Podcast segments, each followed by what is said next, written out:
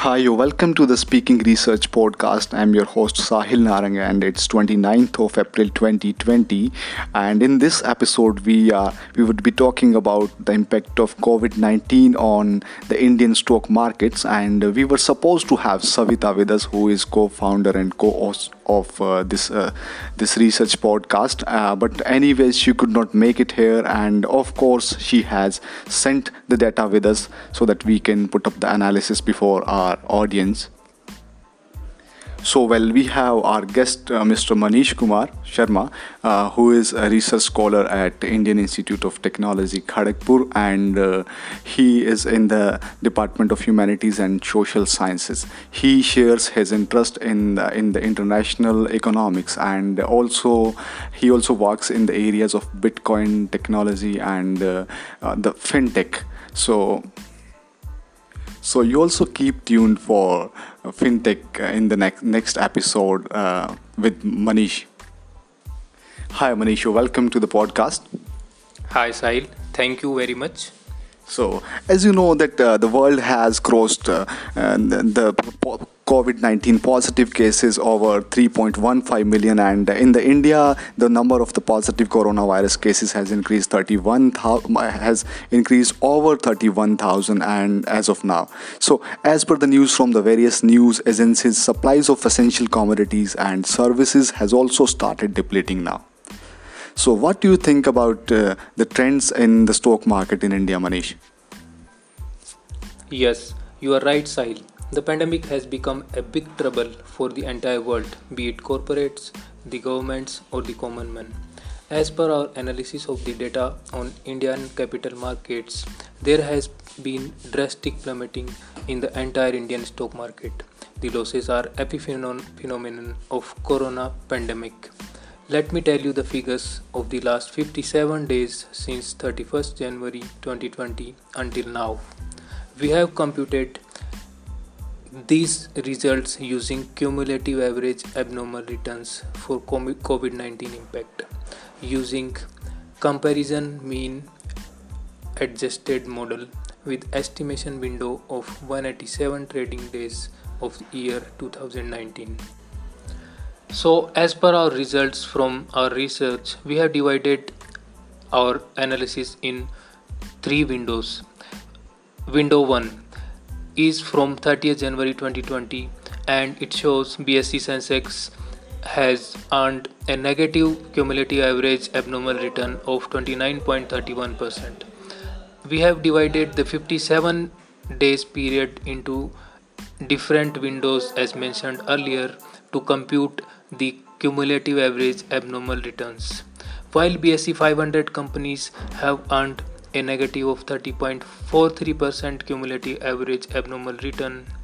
Out of the total 500 companies, only 52 companies could earn equal or better, better returns in comparison with the same period in pre-corona period. So our next two windows are sub windows of uh, window 1.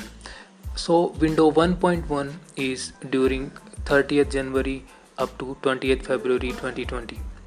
BSE Sensex has earned negative cumulative average abnormal return of 8.04% while BSE 500 companies earned negative 10.15%. Number of the companies earning positive cumulative average abnormal return out of 500 were 106 but in the window 1.2 which is the worst period in the post corona, the number of companies earning positive cumulative average abnormal return reduced to a figure of just 11. It is not good, it's bad. BSE 500 companies experienced a cumulative average abnormal return of negative 36.37% and BSE Sensex has seen a cumulative average abnormal return of negative 26.91% that is up to end of march. So okay well this was quite an information uh, manish. So are there any positive vibes of overcoming these bad times well you just preempted what i was about to say Yes, markets have started seeing good days now. B- BSE Sensex has shown 5.64% positive cumulative average abnormal return for the period 1st April up to 24th April 2020 and BSE 500 companies have seen 11.08% of cumulative average abnormal return. So I hope positive times are coming and we are soon to come back and rebound from these negative times. One thing I want to point out that out of 500 companies 382 companies have experienced positive cumulative average abnormal returns from 1st of April up to 24th April 2020. So, pharmaceutical companies are outperforming now, and that's that was all about our analysis.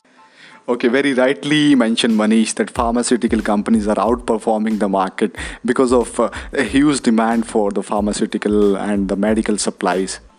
Okay, so that was all about the today's research podcast, and uh, I'm thankful to Manish for um, for communicating these impo- uh, valuable insights, and I'm also thankful to Savita for sending these uh, very important and valuable uh, analytics on the impact of coronavirus on the Indian economy and uh, uh, stock markets of India. So keep positive help others around you, keep talking to the friends, and keep listening to the Speaking Research podcast. Have a nice day. See you soon.